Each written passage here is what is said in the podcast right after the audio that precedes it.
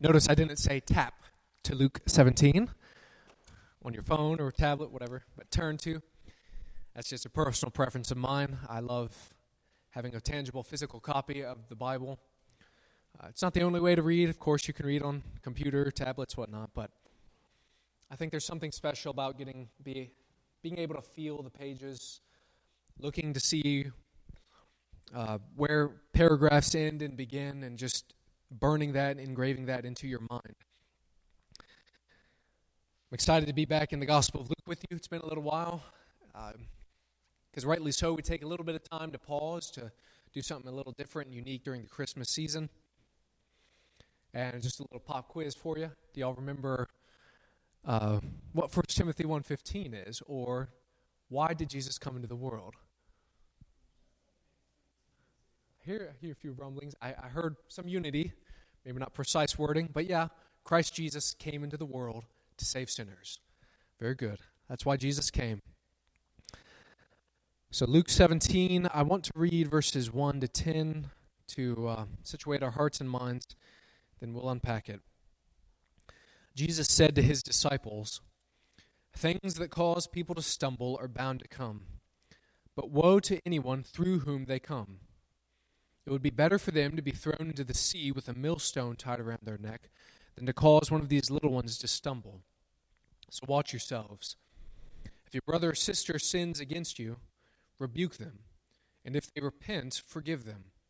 Even if they sin against you seven times in a day, and seven times come back to you saying, I repent, you must forgive them. The apostle said to the Lord, Increase our faith. He replied, if you have faith as small as a mustard seed, you can say to this mulberry tree, Be uprooted and planted in the sea, and it will obey you. Suppose one of you has a servant plowing or looking after the sheep. Will he say to the servant when he comes in from the field, Come along now, sit down to eat? Won't he rather say, Prepare my supper, get yourself ready, and wait on me while I eat and drink? After that, you may eat and drink. Will he thank the servant because he did what he was told to do? So you also, when you have done everything you were told to do, should say, We are unworthy servants. We have only done our duty. The word of God for the people of God. Thanks be unto God. So many of you, pretty, pretty, I bet that all of you in here are familiar with the popular, infamous New Year's resolutions. Right? Usually, we are familiar with these things because of failure. Just to be frank, I looked up a few of the, the top 10, top 20, top 15 different resolutions, and these are, certainly will sound familiar to you, one season of life or another. Exercise more, lose weight, get organized, learn a new skill or hobby, save some more money, quit smoking, cut back on alcohol, cut back on sugar, travel more, read X amount of books, right, so on and so forth. How many of those sound familiar to you? Maybe you've pondered it last night as you were staying up till midnight. Uh, I personally was not. I was sleeping. I rung in the new year through sleep. It was wonderful. But um, you see, the point is, New Year's resolutions, it's usually people are contentious about it because some people are like, it's waste of time, you know, important focusing on that. I, I personally think I, am more charitable towards them because I think it's good for us to think about goals, think about things that we're striving for, not just coast in life. But regardless, what's more important than goals is who you are in life. What's more important than what you do is who you are as a person. And you see, as human beings, and even as Christians, it's easy for you and I to get caught up in activity to get caught up in this rut of just doing. We constantly think about what do I have to do tomorrow when we go to bed, right? The night before. What do I have to do tomorrow? What do I have to do when I wake up? What do I have to do this week, this month, this year?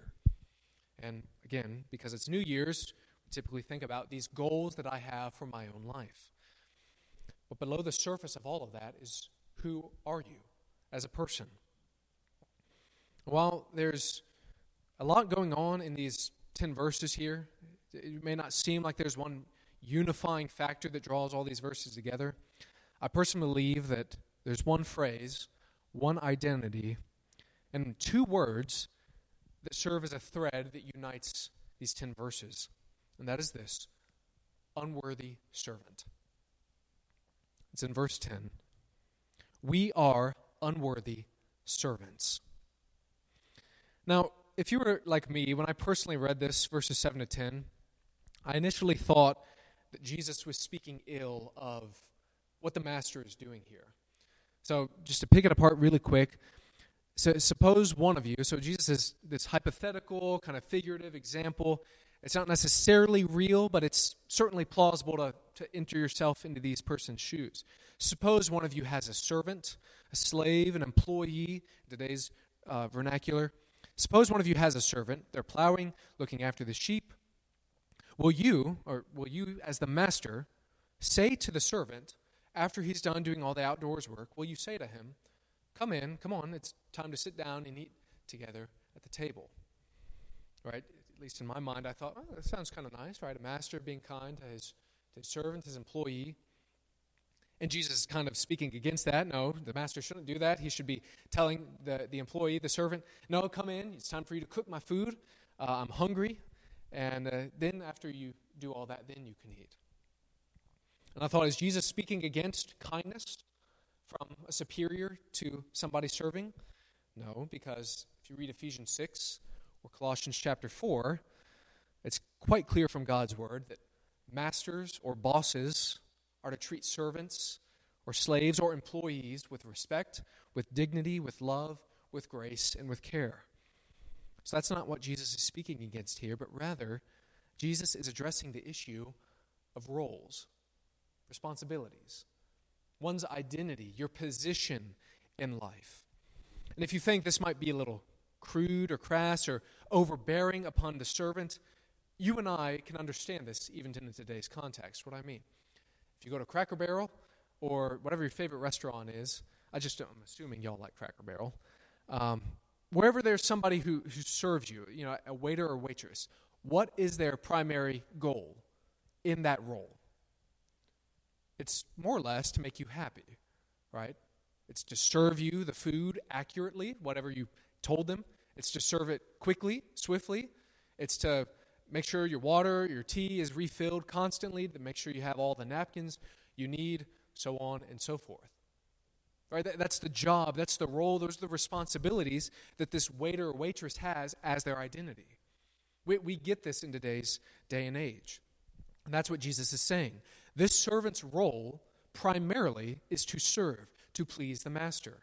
I mean, just imagine if a waiter or waitress, you know, they came out with the tray of food and then they, they put the food down on the table and then they all of a sudden scooted into the booth with you. It was like, you know what? I want some of that food. I've been working hard all day. It's time to reward myself. Right? All of us would be shocked at that. The same kind of thing is what's going on here. Right? The disciples would be shocked. They would be, what? The servant is sitting down at the table before he's done all that he's supposed to do. His, his shift has not yet ended. No, it's absurd. Jesus is saying the same thing. The servant's role is to serve the master. So for you and I today, right, if you are a Christian, your identity, your position, your role, your responsibilities in life is quite simple.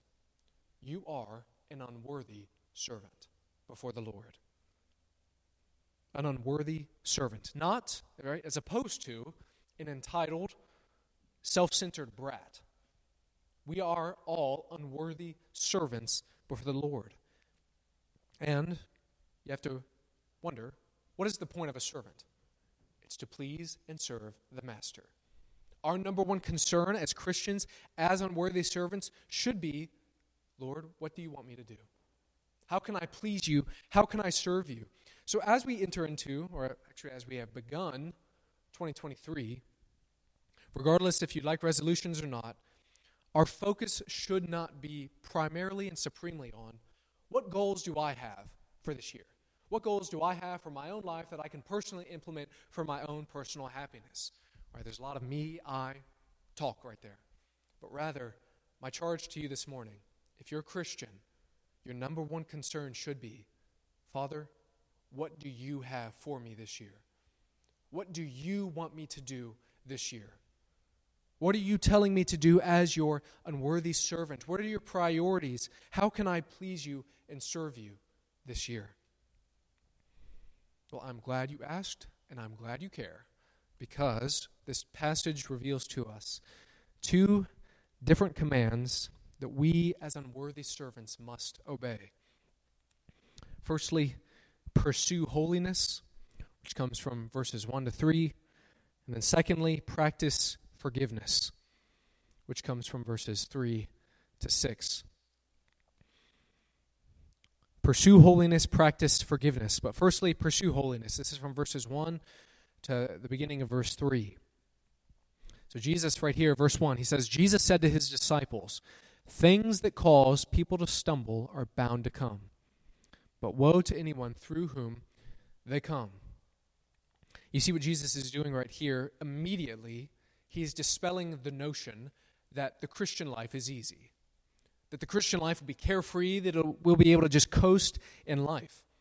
Jesus is stating frankly and certainly things that cause people to stumble are bound to come. Now, Jesus isn't speaking in general about hardships, about suffering in general, although that's clear in Scripture that we uh, will suffer sickness, we'll suffer the loss of a loved one. But that's not exactly what Jesus is talking about. He's specifically talking about sin and temptation the English Standard Version, this verse, it says that temptations to sin are sure to come. The New American Standard Bible says that stumbling blocks are inevitable. And a quick little reminder, right? The, the, the language used here. What, what is the Christian life? What is Christianity? What is the Christian life look like? What is it made up of? One way to think about it is as a long hike or very long race, which the Bible uses those language. It's a walk, it's, it's a race. We, we pursue, we march ahead, we move forward. All right, think about I have a couple of friends who set out to hike the Appalachian Trail, I think it was last year. And what's the goal, right? You, you go to, it's from Maine to Georgia, it's thousands of miles. The longest stretch is in Virginia, so that's something we can be proud of as Virginians. I think it's about 500 miles of trail in Virginia. But it's a long goal. All right, it takes several months to complete if you're booking it at a decent pace. But the goal is to reach the end, right? To, if you start in Georgia, to get to Maine or vice versa. That's the goal, the end goal. And to do that, you take one step at a time. You keep your eyes ahead, you keep your eyes forward. But the reality is, if you're not careful, you will hit stumps, you will hit logs, you will hit rocks, you will hit loose gravel, and you will, if you're not careful, you will stumble, you will fall. You'll get hurt. You'll trip. You might get a bruise on your knee. You might break uh, your wrist if you land wrongly. You might bang your head if you, right, if you take a true tumble. And the point is, there are things in life that will cause you to stumble. In this Christian life, our goal is to be with God in heaven, to fellowship with Him, which we have celebrated in the Lord's table. We look forward to that day, but sin and temptation will cause us to stumble. It'll cause us to get hurt. It'll discourage us. It'll get our face in the mud. It'll get us distracted. Things that cause people to stumble are bound to come. It's inevitable. Right? And even Jesus himself, the God man, wasn't immune to temptation. Now, to be clear, he never sinned, of course, right? That's clear in the Gospels and in Hebrews. He never sinned, but he himself was tempted by Satan and by other people, right? Even Peter, right? You, you don't know, Jesus, you, you, you can't go to the cross. That, that's, that's foolish. You can't do that. Get behind me, Satan. Quit tempting me to disobey the will of the Father. Right? Jesus himself was tempted to sin. And the reality for you and I today is spiritual warfare is real. Right? Do not forget that. I think it's easy for we as Christians to kind of just coast through life and we think it, it's, it, it's just what's right in front of me. Right? What you see is what you get. We forget about the reality that there are demonic forces, that there are demons, that Satan is still prowling around in the world like a roaring lion, looking for someone to devour, looking to trip you and I up. Spiritual warfare is real. But you see, Jesus' point here is not to be merely aware of evil and sin out there in the world. It's not public awareness that he's concerned about, but rather personal avoidance of sin in your own heart. Right? There's sin, there's temptation, there's all kinds of traps in the world out there. I got that. But the key is woe to anyone through whom they come. Right, Jesus is calling you to focus your attention upon your own heart. Woe to you if sin and temptation and causing people to sin and to stumble, if it comes through you. Right, this is a, the classic truth that you've probably even heard in the secular world, which they understand to a degree, and that's this. You've heard some derivative of it. You can control what happened. How, sorry, you can't control what others do, but you can control how you respond, right? How many of you have heard something like that before? Right, I think we all have. Again, the secular world understands it to a degree, but they fall quite short in the truth of it. Because the reality is, we can't control what happens around us, but only by the grace and the power of the Spirit can we control how we respond. You cannot control how others treat you, but by the grace and power of the Spirit, you can control how you treat others. You, in and of yourself, can't control the, the, the window in terms of sin and temptation hitting you. Right? You can't just go out and make a little commune and become join a little monk society and withdraw yourself from the world because if you go there, sin and temptation will follow. Right? No matter how hard you try to isolate yourself from evil in the world, it still is in your heart to a degree.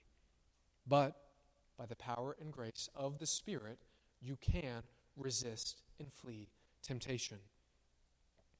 And that's what Jesus' point is. You can't control what happens around you, but focus on yourself, your inner being. Verse 3, it says, Watch yourselves. Be on your guard. As 1 Corinthians 16 says, Stand firm in the faith. Watch yourselves. Be on your guard. Be careful. And that's why he says, and you'll notice in verse 2, he says, It would be better for them, for that person, to be thrown into the sea with a millstone tied around their neck than to cause one of these little ones to stumble. And the reality is, uh, the commentators I've read, when it says little ones here, it seems like in general people think that that's referring to believers, right? Little ones, weak ones. It, regardless, Luke is refer Luke and Jesus, right? Luke is the human author. He's referring to weak people, right? The vulnerable, the people who are susceptible to struggling, to stumbling. Which the reality is, that's everyone. But if you're maybe the King James version words it differently, I think we typically, when we see little ones, we think about children, and that certainly applies right? Because children are the, the weakest, the most vulnerable, the most susceptible to the schemes of the devil. That is why parenting is such an important task in this world that we live in. Must be taken with somberness and with seriousness. And it would be better if, right, a hundred pound dumbbell was tied around your neck, you were thrown into Shenandoah Lake, than to cause a little child a fellow believer, another human being, to stumble in sin. Hyperbolically, Jesus is stating how insidious sin and temptation is. But, Jimmy D, you might respond, I thought you said this first point was pursue holiness. I haven't heard you say either of those words. Well, I'm glad you brought it up because you have to understand our great purpose in life as Christians, it's not merely to fight sin. Okay, some churches, I think, and, and just some Christians, depending upon your context you grew up in, it can be easy for us to just focus on no, right? You're not allowed to do this. Don't do this. I, I think of this specifically regarding sexuality, how the church has sometimes approached that. No, no, no, you can't do this, can't do this, can't do this. Oh, yeah, I got that. But what are we called to do? What is the good that we are called to do? That's every command in the right? The Ten Commandments, all of them. If it restricts you from something, it's preserving something good. Now, what is it? It's the same regarding sin in general. When God tells us no, It's not merely to say no, it's not merely to be a killjoy. It's because God is protecting and preserving something far richer and far more beautiful. And that is this to be in fellowship with Him and with His people. That is what you and I are striving for. Not just fight sin, embrace. To embrace, to enjoy His grace, His blessings, and His promises. Psalm 27, verse 4, encapsulates it so well. I encourage you to memorize this verse this year. Psalm 27, verse 4 One thing I ask from the Lord, this only do I seek, that I may dwell in the house of the Lord all the days of my life, to gaze on the beauty of his face. Amen to that, church. That's the one thing that we should desire gaze upon the beauty of the Lord, to be in his house, to dwell with him in perfection, unhindered fellowship. That's our goal. So pursue holiness. Right? You will not win the battle to sin if all you say is no. Because if you say no to one sin, you will say yes to another sin. It is just human nature. The way to battle and fight sin, to watch yourselves, to stay pure, to stay whole and clean before the Lord, to see to it that we don't cause others to stumble, the way to do that is by pursuing holiness. Right? That's another one of those words that kind of used in the past. We don't really talk about it much in church today, but what is holiness? Right? Simply put, holiness is separateness. It's set apartness. It's distinctness. It's being cleansed. It's being pure from, as opposed to, the stench and filth of this world. And that's what you and I are called to be to be holy, to be set apart, to be distinct from the world in which we live. So in 2023, as an unworthy servant, I encourage you pursue holiness. And there are many, and you have to understand that's a massive topic. Uh, the second thing we'll go over in just a moment practicing forgiveness, massive topic. Uh, each of them deserving of their own sermons. And really, the Bible, there's so many passages about how to pursue holiness, but I want to leave you with two specific ones, specific ways in which you can do that this year. They're simple, you've heard them before, but it's good to be reminded of the truth. As Peter says in 2 Peter chapter 1. What are they two? Read the Bible cultivate Christian community. Be in the Word of God, cultivate and pursue Christian community. Right, we hear it every year. And it's because we need to hear it every year. Right? Be in the Word. I don't know what this looks like in your own life. I do know that Jesus clearly tells us we cannot live by bread alone, but by every word that comes from the mouth of God. You and I need the Bible. We need Scripture. We need to read it. We need to meditate on it. So if that looks like a reading the Bible through a year plan, go for it. It may just look like reading one chapter a day. Go for it. If the busyness and the, the, reality of life just weighs upon you, read a few verses a day. Read a, a passage, a paragraph, 10 verses, something. You need the Bible. And I think in general, a, a good rule of thumb to live by is the whole quality over quantity thing.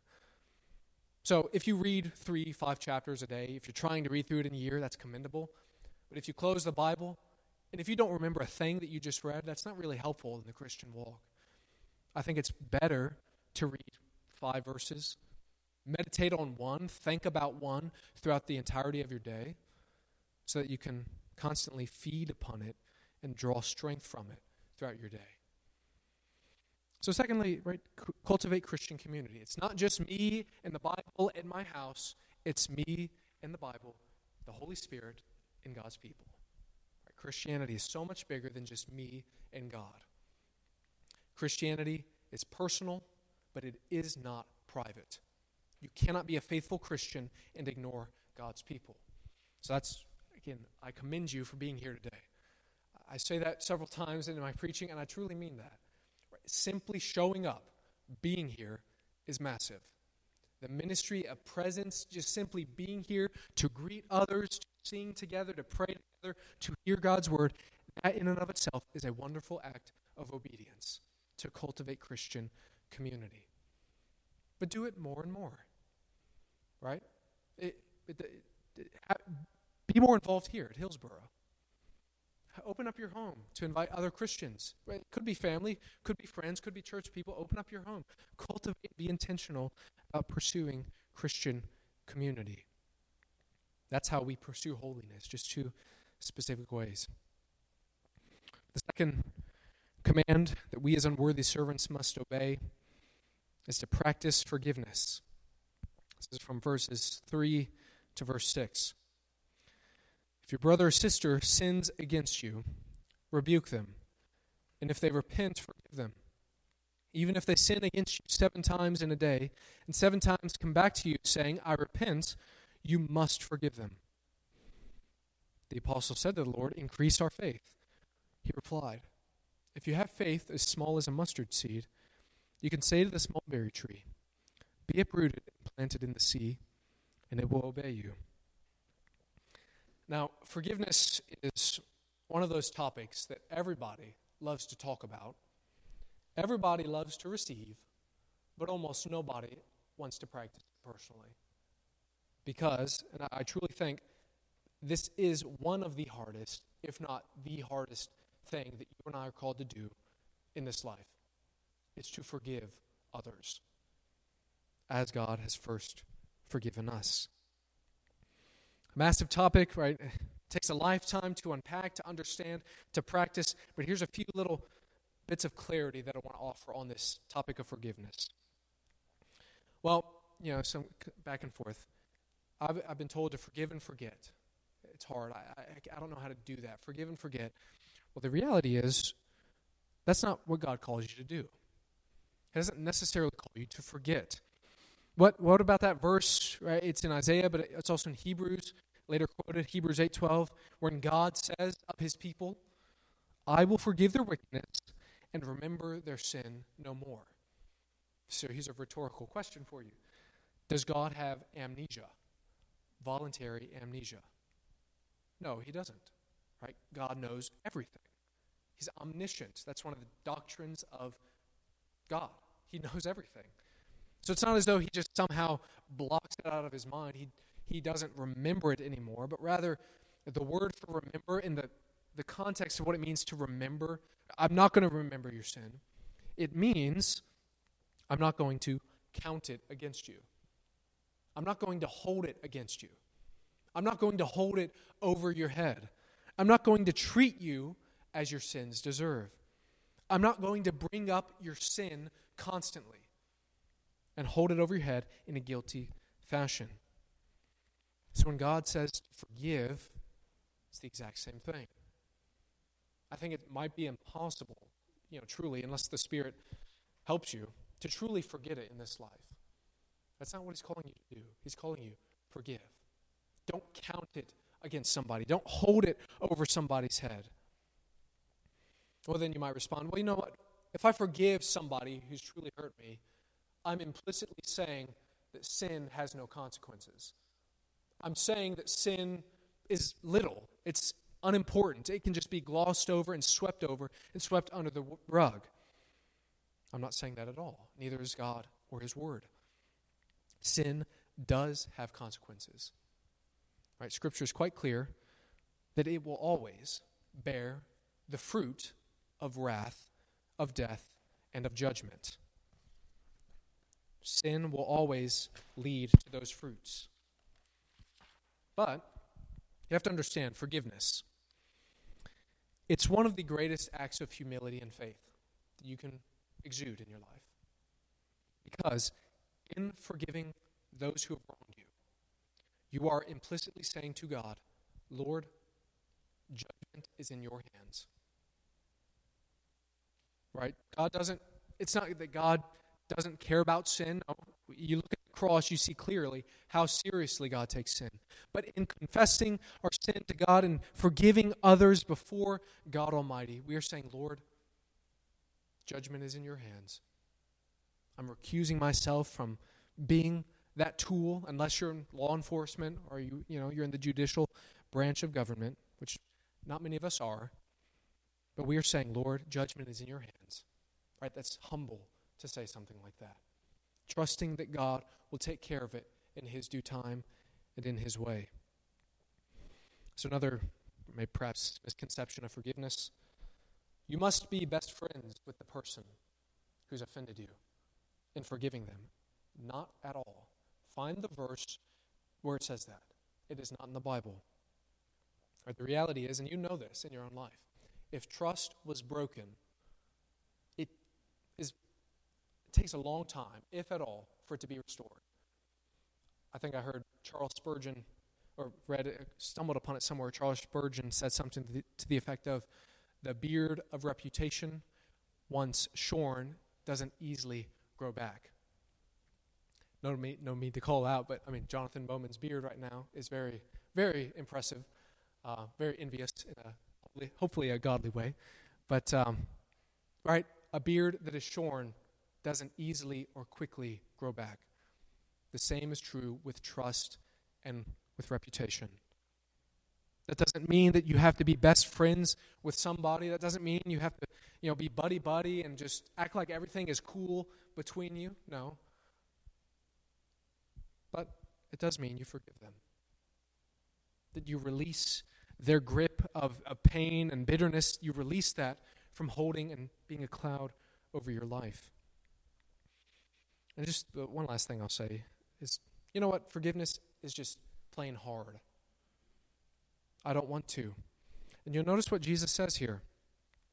He doesn't say if somebody sins against you, he says if your brother or sister sins against you referring to a fellow disciple, a fellow Christian.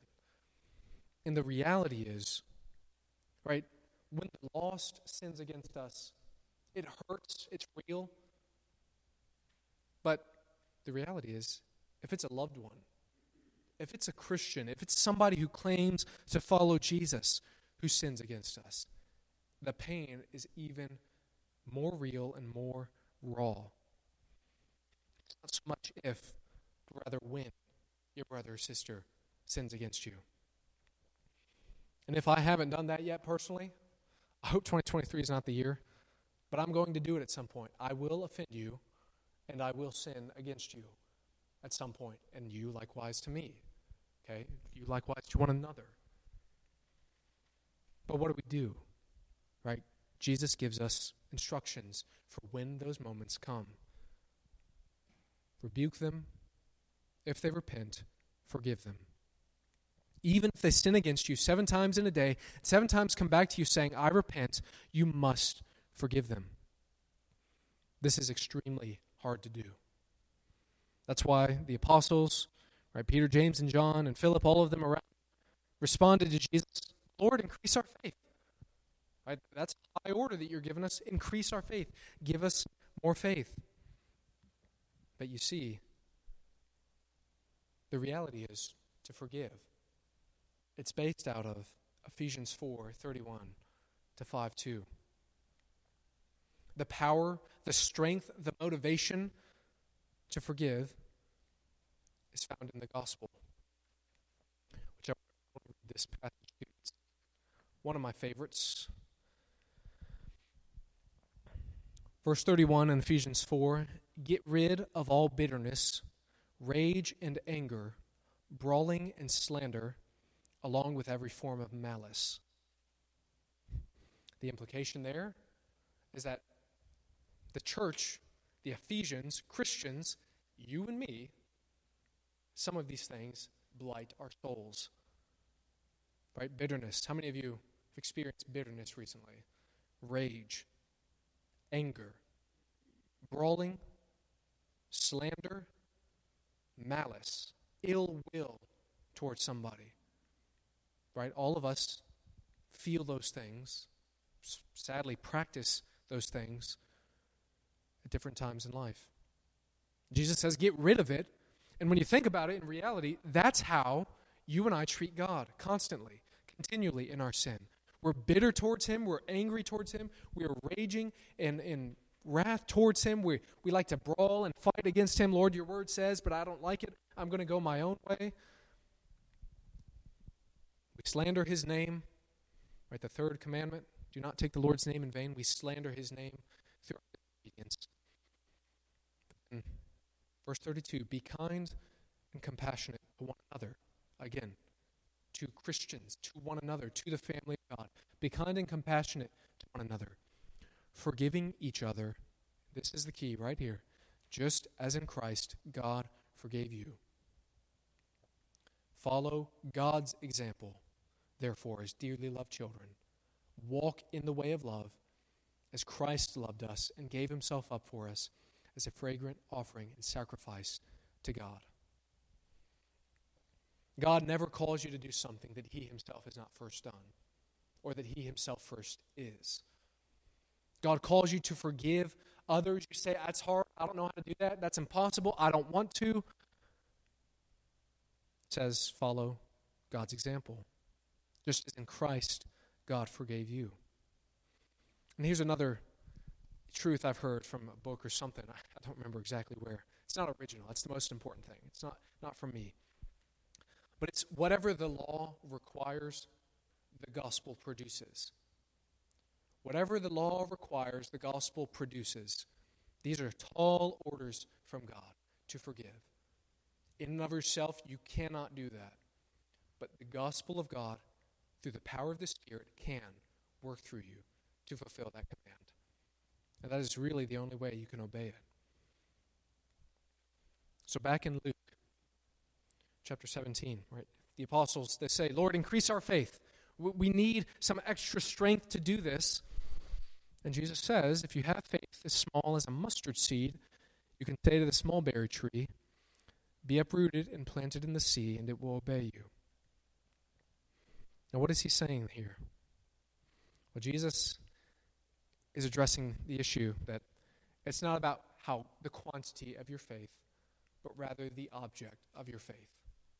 Right? Faith is not some kind of currency in which you can, you know, like I've got ten dollars worth of faith. I need twenty dollars to forgive somebody. That's not how faith works. But rather, faith is merely it, the strength of your faith depends entirely upon the object. If you're walking on a frozen lake, right? We had that had that cold spell recently. Seems like it's springtime again. It looked like it was going to be 60s today. But during that cold spell, right, the frozen lake, it doesn't matter how much you trust that lake to hold you up or not. How confident you are doesn't matter. What matters is how thick is the ice. That's the only thing that matters. If you were to sit down right in these pews, in a chair or something, it doesn't matter how strong you think it is, how much faith in it you might have. What matters is how tr- strong it truly is. So, what you and I don't need is more faith per se. What you and I need is a deeper knowledge of how strong and loving and gracious God is.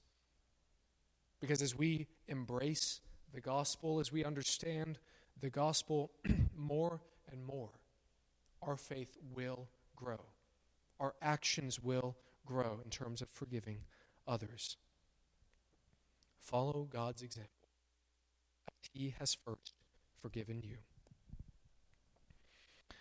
So, dear church, right, if you're a Christian, the reality is, I conclude with this Jesus has saved you from the penalty of sin.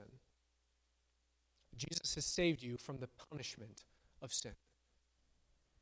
You, you, you've got eh, the crude way of thinking about it is, right? Hellfire insurance right? Eh, you're covered, you're safe. When you die, you're going to heaven. That, that's secure. But here in the world, we still live underneath the power and the presence of sin. We're not fully rescued from it yet. That will happen when we are glorified, when God, Jesus, comes back to raise us from the grave. But until then, you and I are called to serve God as unworthy servants. You and I are called to walk in step with the Spirit. And the way to do that, the way to walk in step with the Spirit, to be in line with Christ, follow his own heart, What was the question we opened up with? Father, how can I serve you? Master, how can I serve you? Jesus, how can I lead you? And he tells us, pursue holiness. Practice life. That's where you must start. In church in 2023, rather than give you a bunch of right kind of secular, shallow goals, though they could be good, could be good. I want to charge you pursue holiness, practice forgiveness this year as an unworthy servant of God. May you and I remember our identity, who we are. We're servants before the Lord. That's not deriv- That's not uh, you know a slander. That's not low. Paul himself. That's one of his greatest titles that he likes to refer to himself as. Paul, a servant of Christ Jesus. I'm a servant of Christ, and I'm an, an unworthy one at that. It's a beautiful honor that we can have. May you and I do our duty to fulfill our duty as God and as Jesus has called us to do. Let's pray, and then we'll close with the doxology.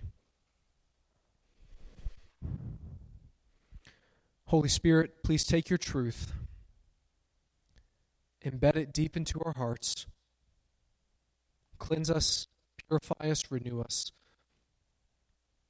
Holy Spirit, give us the strength that we need to pursue you and to forgive others, especially those who are closest to us. Help us to be quick to forgive, quick to confess before you. And as hard, as frustrating, as mysterious as it might be, give us a posture that continually grows in the forgiveness that you first showed to us. Help us to grow, Jesus. We need you. Apart from you, we are nothing. But with you and by your power, all things are possible.